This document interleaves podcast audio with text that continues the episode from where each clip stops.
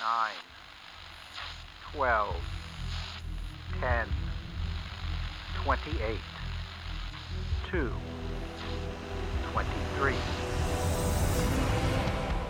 This is Deep State Radio, coming to you direct from our super secret studio in the third sub basement of the Ministry of Snark in Washington, D.C., and from other undisclosed locations across America and around the world.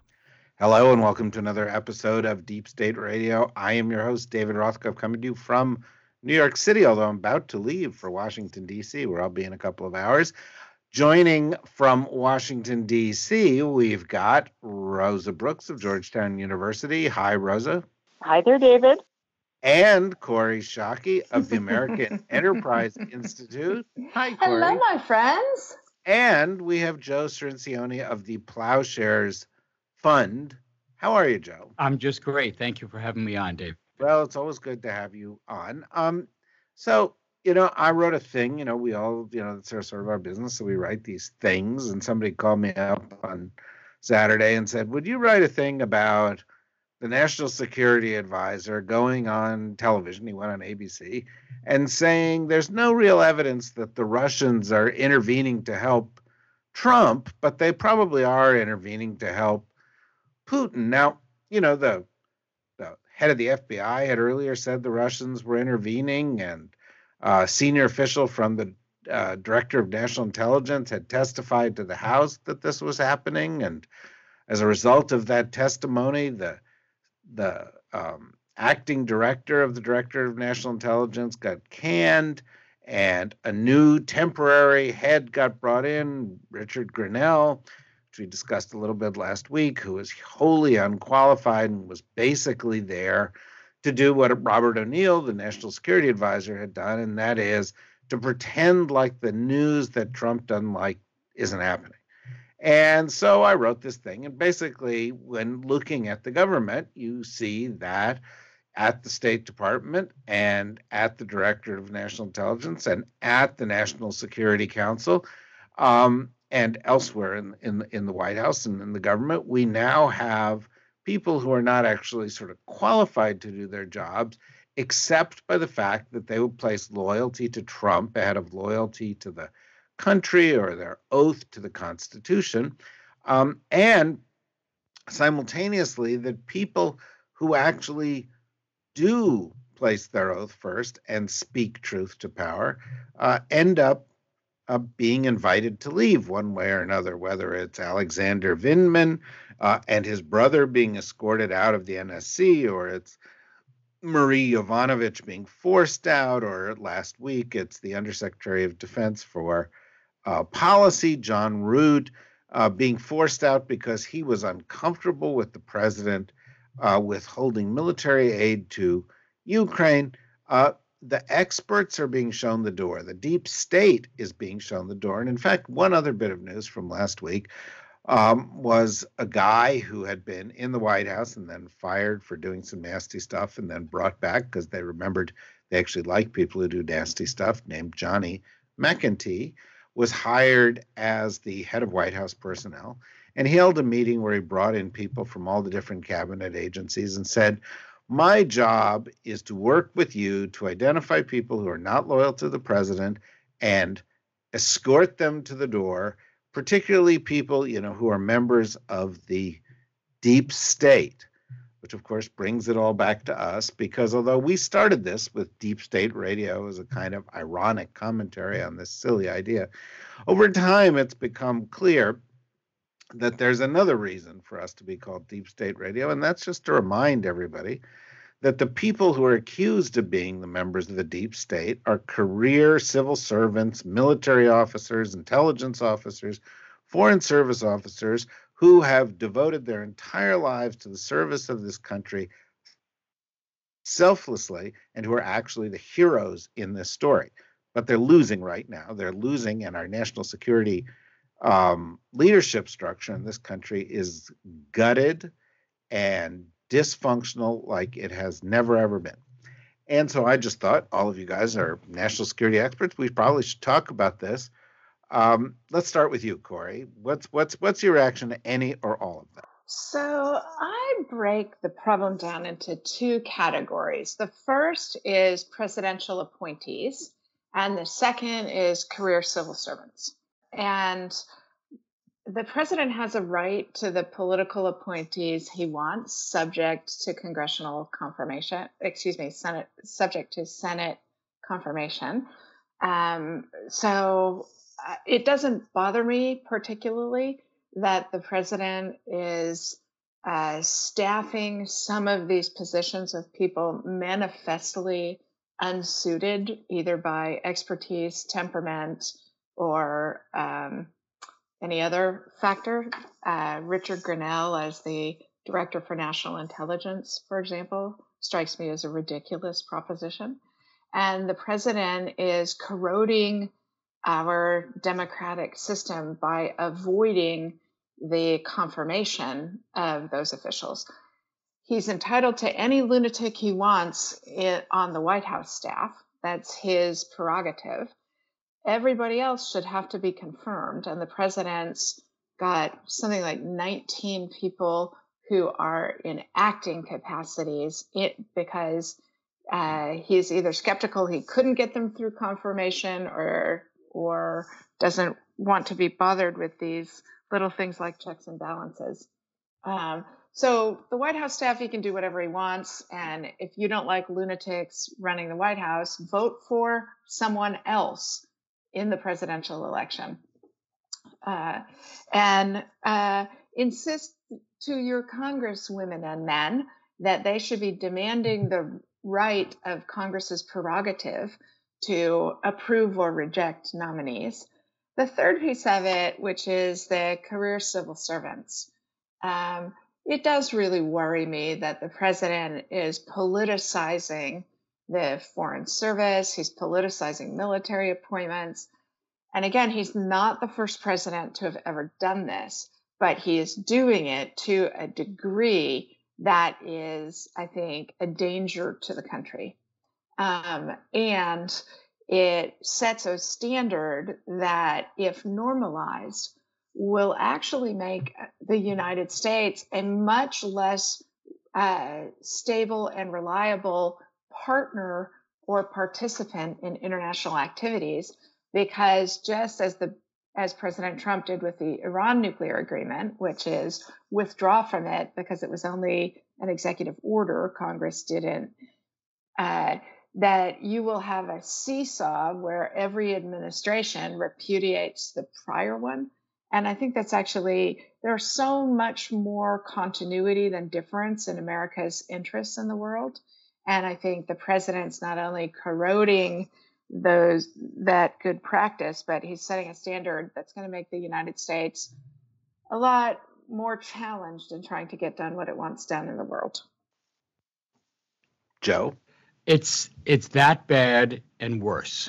Um, uh, you know, in some ways, Donald Trump has uh, numbed us to his actions with these salami tactics. He he starts off by appointing some particularly absurd people to cabinet positions, like Betsy DeVos as a Secretary of Education or Ben Carson as HUD Secretary, people clearly not qualified for the appointments, but kind of qualified. And then you reach this point where you have Richard Grenell, who has zero experience in intelligence, nada, has never done this before in his life has very little government experience. I mean, his his highest ranking position was as a, a flack for John Bolton when he was uh, the ambassador to the UN, and he's known as a as a hitman, as a, a Twitter troll. This is what he does. This is th- this is not a person who in any other administration would be seriously considered for an appointment. Never would have been ambassador to Germany, for example. Now you put him in charge of 17 intelligence agencies,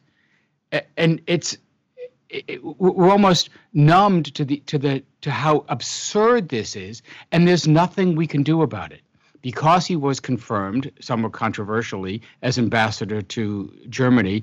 That this that you can't stop him from moving into this acting director of, DN, of DNI post, where he could be for many months, depending on how Trump games the system.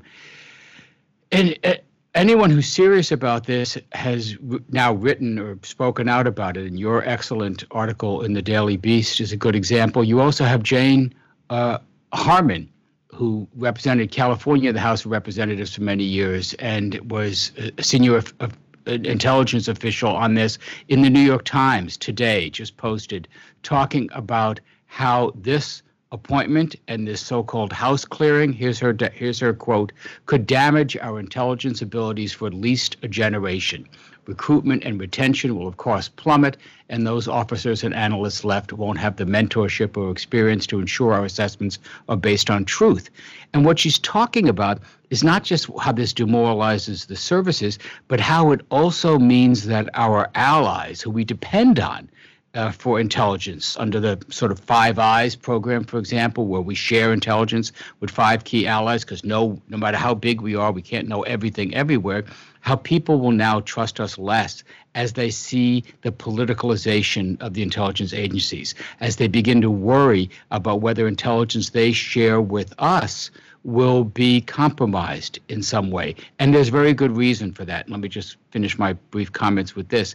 One of the things that worried me the most about what Richard Grenell has done is not just his incompetence and what it says about how little Trump cares about our core national security institutions, but that he is asked to see the raw data underlying the uh, joint intelligence assessment that Russia did interfere, that is, sabotage our elections in 2016 and are trying to do it again. He wants to see the raw data.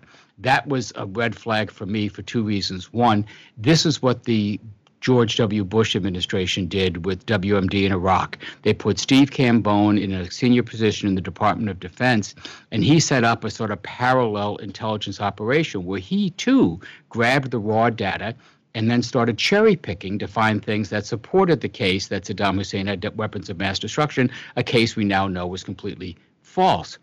But it, so that's one thing that you might start to see now is intelligence statements coming out based on not vetted intelligence, not an assessment, a joint assessment where everything is scrubbed, which is the way we normally have done things, but on on one agency, on one DNI is one uh, Richard Grenell asserting and and declassifying intelligence that he finds useful. But it also raises this question of sources and methods, because some of the information that leads us to conclude that Russia interfered comes from Russians, comes from people inside Russia who have been telling us this, or comes from techniques that would, if revealed, would allow Vladimir Putin to shut down those channels. And we have the very real possibility that that information will be revealed, either by Grenell himself or by passing it to Trump, who then passes it on to the Russians, as he has done previously. And this is the other part of the thing that worries me. We still don't have transparency on Trump's relationships to Putin. He has a two hour meeting where no one else is involved, where he meets with Putin for two hours and doesn't report on it. So, all of this raises grave concerns about uh, this national security of our country, both in data that might be revealed, compromises with allies who will trust us less, and the destruction of the intelligence uh, agencies and the apparatus that we've established in this country. Well, you're right. That does sound that does sound worse. And by the way, to amplify it just a little bit, that sounds um, bad. Like it needed amplification. Okay. right. But well, but no, no. But just to take it a step further, you know, um, when uh, a guy like Robert O'Neill goes on television and says, "Well, I haven't seen any uh, intelligence that or intelligence analysis that suggests the Russians are intervening again to support Trump." Um, or uh, or Republicans in the House push back on the intelligence, um, or people like Grenell do what you're saying. It actually doesn't matter what the underlying intelligence is. They're creating countervailing story um, which creates confusion and gets picked up by media outlets, and they pick and choose what they want to believe is true. Um, and it, you know, it, it undermines the facts and effectiveness of the intelligence and its political impact. Uh, Rosa, do you want to pick up on what Joe was saying, or or can I ask you a question to broaden this out? Well, I actually wanted to briefly pick up on something that, that you said at the very beginning, David. Then feel free to ask me a different question. Okay. Um, I, in general, I agree with everything Kori and Joe and you have said. The the only really caution that I would make um, um, is I worry a little bit about something that that we've all been doing lately, which is announcing that the you know career civil servants and military folks uh, are all heroes, and I'm not quite willing to go there. You know, just you, you don't get to be a hero because you're just doing your job in a professional manner when people around you are corrupt. That's not quite you know, and I, have said this before. I mean, I, I, remember during the impeachment process, for instance, um, when we were talking about uh, uh, Vindman and um, uh, Fiona Hill and the various other folks who were coming, who were testifying. Um, let's not lionize this too much because most of these people, and there were a few exceptions, you know, they had to be subpoenaed before they would speak out.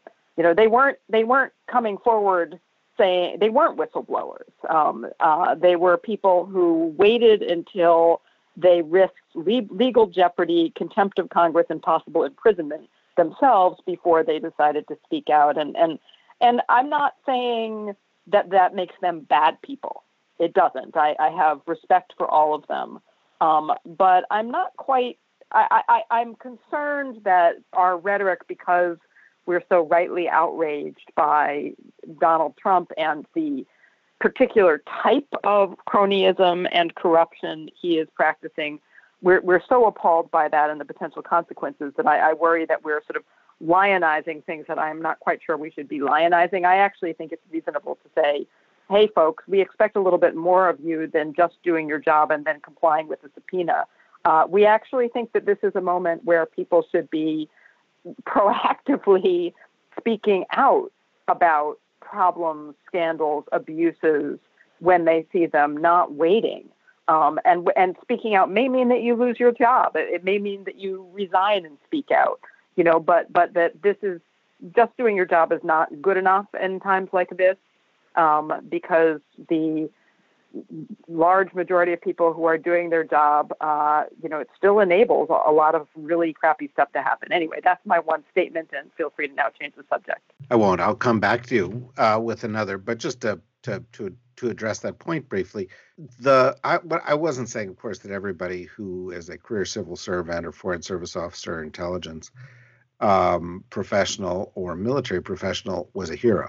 What I really really was saying was that um, they should not be vilified.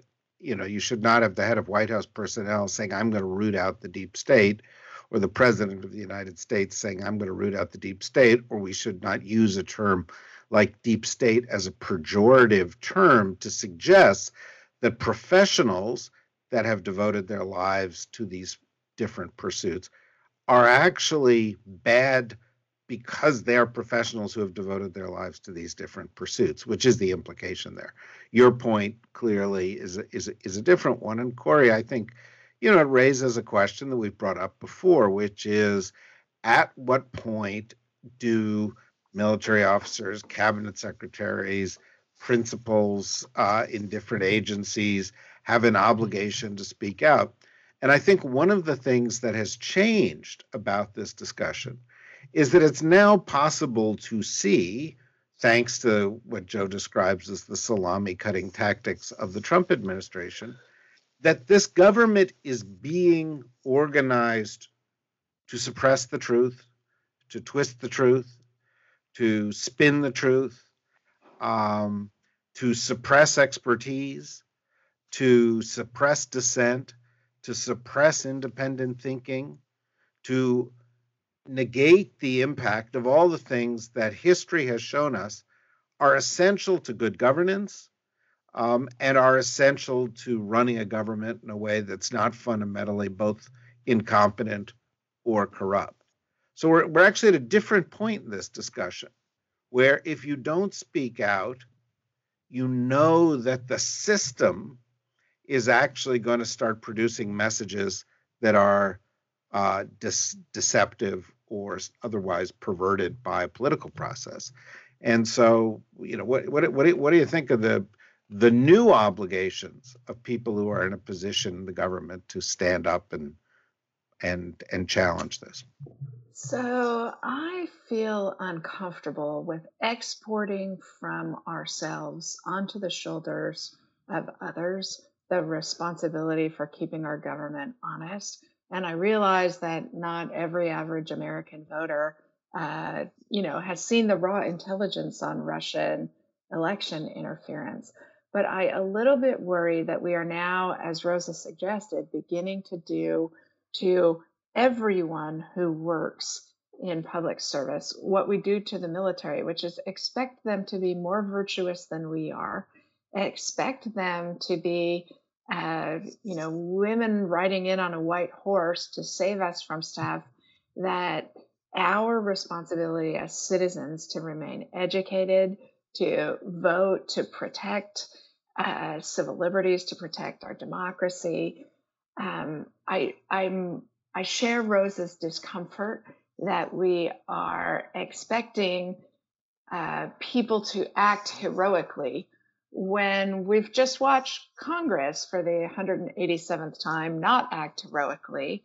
And so it recalls for me a really prescient comment from Andrew Exum during the Iraq surge of 2006, where he complained that any strategy that requires um, enlisted soldiers to be geniuses and act with elegance will be a failing strategy.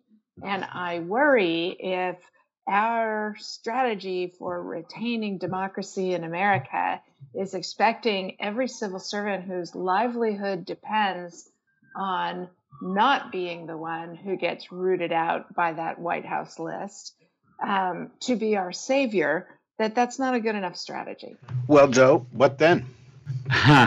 what then? Let me just deepen this just just for a, a second. What you what you write about so eloquently in the Daily Beast is that this is not just a matter of seeking revenge on opponents or getting out what he sees as the snakes in the deep state. This is about clearing house to re- remove obstacles to what he wants to do. Uh, Greg Sargent in the Washington Post is writing about this in exactly the same way that you do, uh, David, that this is a purge to clear uh, people who might stand in his way for his further corrupt purposes, for what he wants to do now. And in some ways, this is what autocratic leaders always do. They always try to bend the bureaucracy to their will, and they conduct these kinds of purges. I mean, the most famous one is this is not to compare Trump to Hitler, but the most famous one is what, what Adolf Hitler did in uh, 1934, June 30, 19, 1934, the Night of the Long Knives, where he turned on some of his previous allies, in this case, the SA, Ernst Röhm and his stormtroopers, and in one night he just eliminated 500 of them, killed them, killed them in a night, and purged all of those from his apparatus, which then cleared the way for the consolidation of his power into the absolute dictator he then became. And you see Trump doing that in sort of a modern, soft version of that.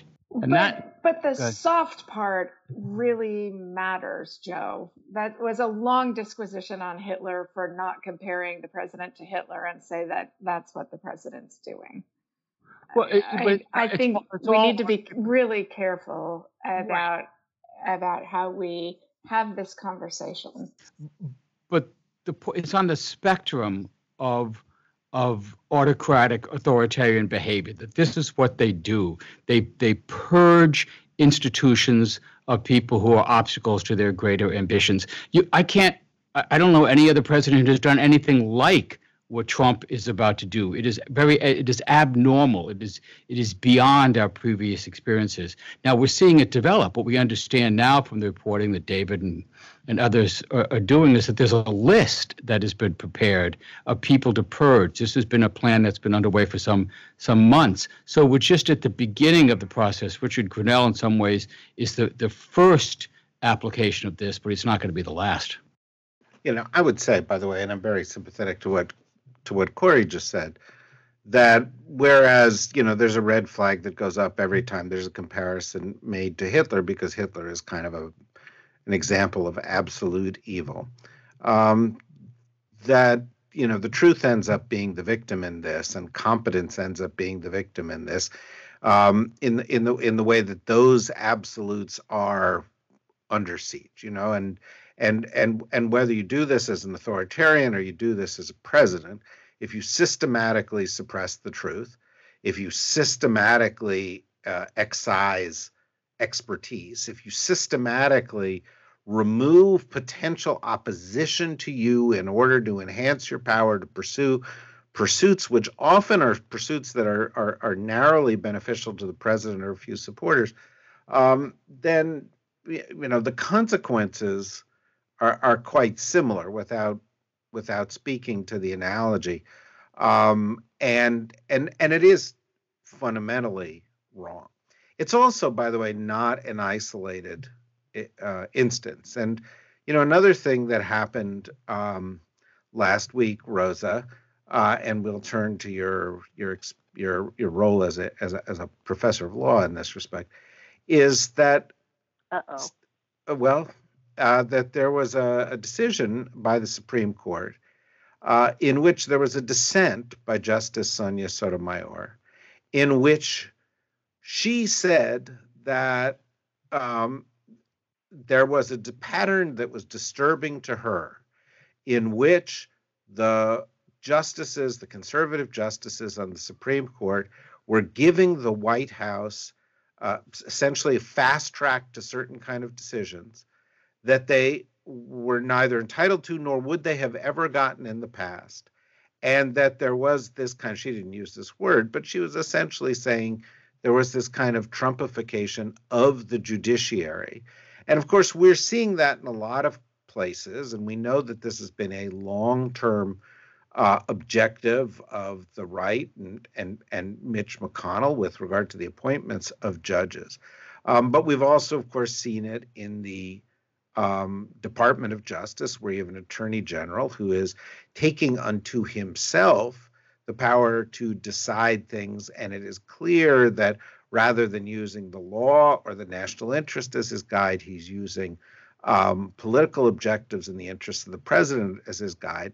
And so you're seeing the same kind of thing happen with regard to the administration of justice and the application of the rule of law within the United States, as you are seeing on the national security side. And again, I think this speaks to the to, to the point that Joe was making, Hitler aside, that this is a, a you know an authoritarian wind and something that should be very disturbing, particularly when you take these kind of events together as as being of a piece, of being a philosophy of governance. Yeah, it's it's certainly an authoritarian wind, and I think what we don't know yet, of course, is you know does the wind change direction or not? Um, do we you know does the house get blown down or not? Um, and the the the I, you know I think I think both Kori and Joe are right. Um, you know, on the one hand, it's it is really important to to not lose sight of the fact that you know slaughtering six million people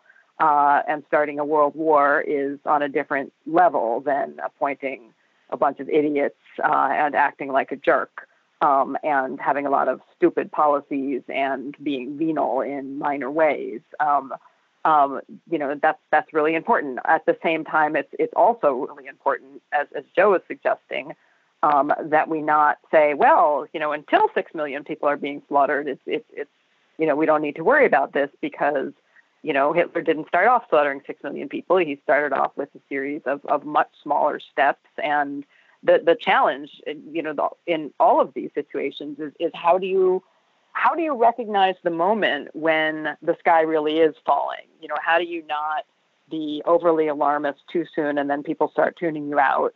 Um, um, but how do you also not uh, get lulled by, you know, it's just one small thing after another and no individual thing is any more outrageous than the last thing. And then next thing you know, you wake up one day and, you know, you're in a world of total horror. And, and, and are, where are we on, on that? Are we moving in that direction or not?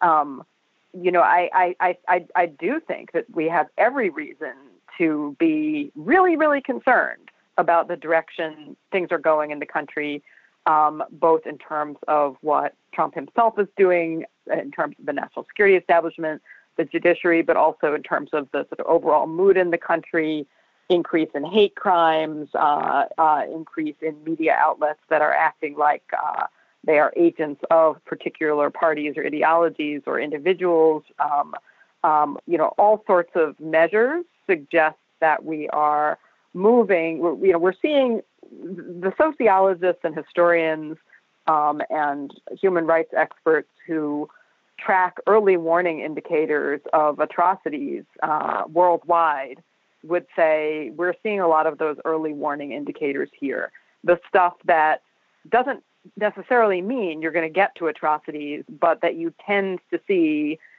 as precursors in societies that do get to those atrocities, and and and we have to figure out how to take that really really seriously. Um, and you know, I we. It, it's really hard. It is really hard to know how to respond because I mean, even when you think about the judiciary, there have been plenty of moments in American history where uh, the judiciary, including the Supreme Court, has pretty much folded and has been a vehicle for political cronyism and so on. This is not completely unprecedented. Um, the question, you know, when when everything ends well, we forget about it and we we we come up with a sort of tidy story in which everything has always been fine. Um, when you know when things don't end well, we we go, oh look, that was a red flag. We should have paid more attention. Um, so I I don't.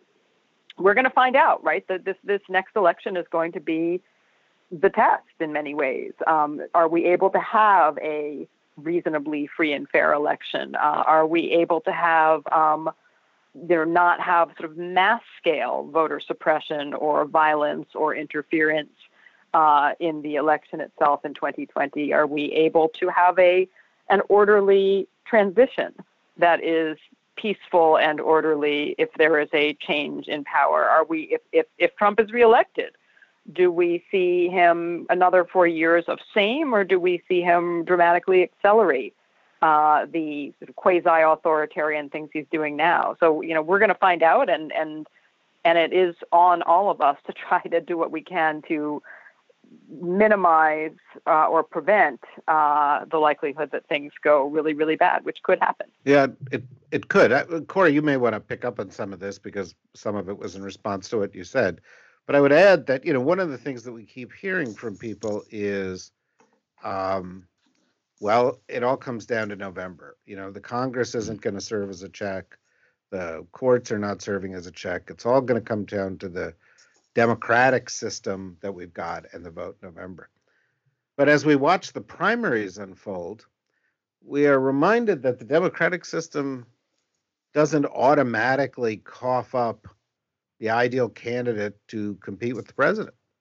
It, the democratic system is messy and and and creates um, questions that that blur the choice um, and you know the the the consequences of the the the, the the, the, the approach to government that we're talking about here with regard to the national security community or to the judiciary being re-energized by Trump reelection in November does get us into much darker territory. And so I'm wondering what your thoughts are on that. I do think that uh, the president's reelection will embolden him to an even much greater extent than uh, the Senate not um, censuring or uh, convicting him uh, during the impeachment trial. And I think we're already seeing that, right? A lot of this, uh, I need the people who are going to carry out my policies uh, that the president's undertaking is, I think, the result of of both his heightened anxiety about uh, people working against him and his desire to make good on his campaign promises. Uh, and I genuinely worry if the current composition of the presidency and the Senate gets ratified during the November elections, that I would be a lot more worried even than I am about democracy in America, and certainly a lot more worried about what the United States looks like to the rest of the world.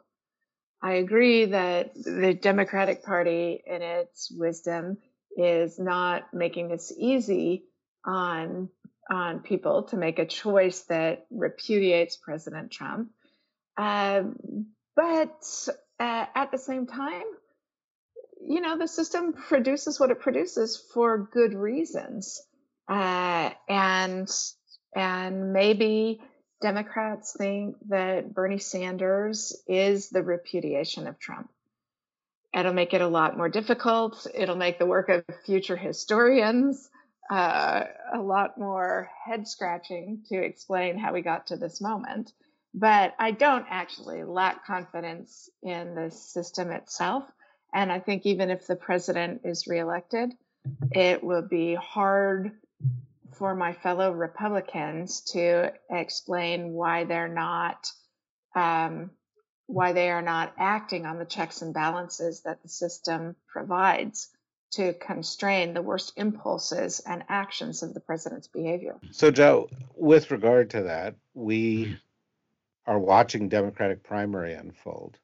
And there is a subtext in the Democratic primary that uh, comes from a lot of people in both parties, which goes, looks like Bernie is leading. Bernie is, you know, the Trump of the left. Mm. Um, Bernie is a populist, and um, we're trading one kind of uh, narcissist for another kind of narcissist. Um, uh, and and frankly, to me, this this rings a little hysterical. Cor- mm-hmm. Kori just brought up something which I think is important and deserves more thought, which is, you know, there are a lot of people showing up to vote, including a lot of young people, who may well be thinking, I want to pick the guy who's least like not just Trump, but least like the establishment that has gotten us to this place. Uh, and of course, you know, the case with regard to Bernie, and I'm not a, a I've not been a Bernie supporter, but I would I would vote for him, but I'm not a Bernie supporter. The case with regard to Bernie is if he were in any European political party, he'd be seen as a centrist, maybe slightly the right of center. He doesn't advocate a single policy that is that is not under you know 80 years old at its core, uh, whether it was a Roosevelt policy, a Truman policy, um, or a policy that's been embraced by literally every single one of our allies in Europe, the, the people that we've pledged to fight to support, um, it, it, the, the this contrast of you know Bernie as the as the the Trump of the left seems to be a bit over the top to me. What, what the, uh, uh, how do you react? I, I completely agree, and just you know for purposes of um, complete disclosure, you know I've worked to advise uh, Senator Sanders in the previous campaign, and and after I've also worked to advise Senator Warren. Um, but this is completely independent, and there's no. I do this on my own time and not as president of Ploughshares Fund. Um, and so, but I am clearly in the progressive wing of the party. That's what I believe in. I believe we need dramatic, new, different positions. And, and so I was encouraged by the results of the Nevada caucus to see that over 50% of the votes went to progressives, either to Bernie or Elizabeth. Some would put Tom Steyer in that category as well, and that would just even raise the, the total. And I agree with you. I think that many of the things that these people are advocating are things that Franklin Delano Roosevelt uh, advocated, you know, including universal health care or Truman, universal health care, early childhood uh, education. And every time somebody on the Democratic side, well, or even the Republican side, argues with things like this, they're always accused of being a socialist. Bernie does embrace it. He's he's a democratic socialist uh, in the European sense that he's in favor of large s- social programs. He's in favor of reforming capitalism. Yes, he, that that's true. That's what he stands for. But the thing that encouraged me the most was the kind of voter response he got to this message and looking at the exit polls um, of what people wanted and what they wanted, what they voted for was a candidate who is articulating things that I believe in. What they cared about, Medicare for all, 60% support among the voters, no matter how, who a candidate they chose, 60% wanted that. A repudiation of college debt, you know, overwhelming majorities of the voter wanted that.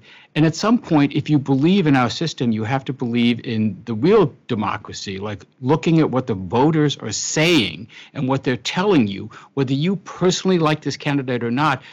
Bernie's got tremendous appeal. He really demonstrated in Nevada that he's capable of building a multiracial, multi ethnic, multi generational coalition. He won all the demographic groups except actually people in my category over 65.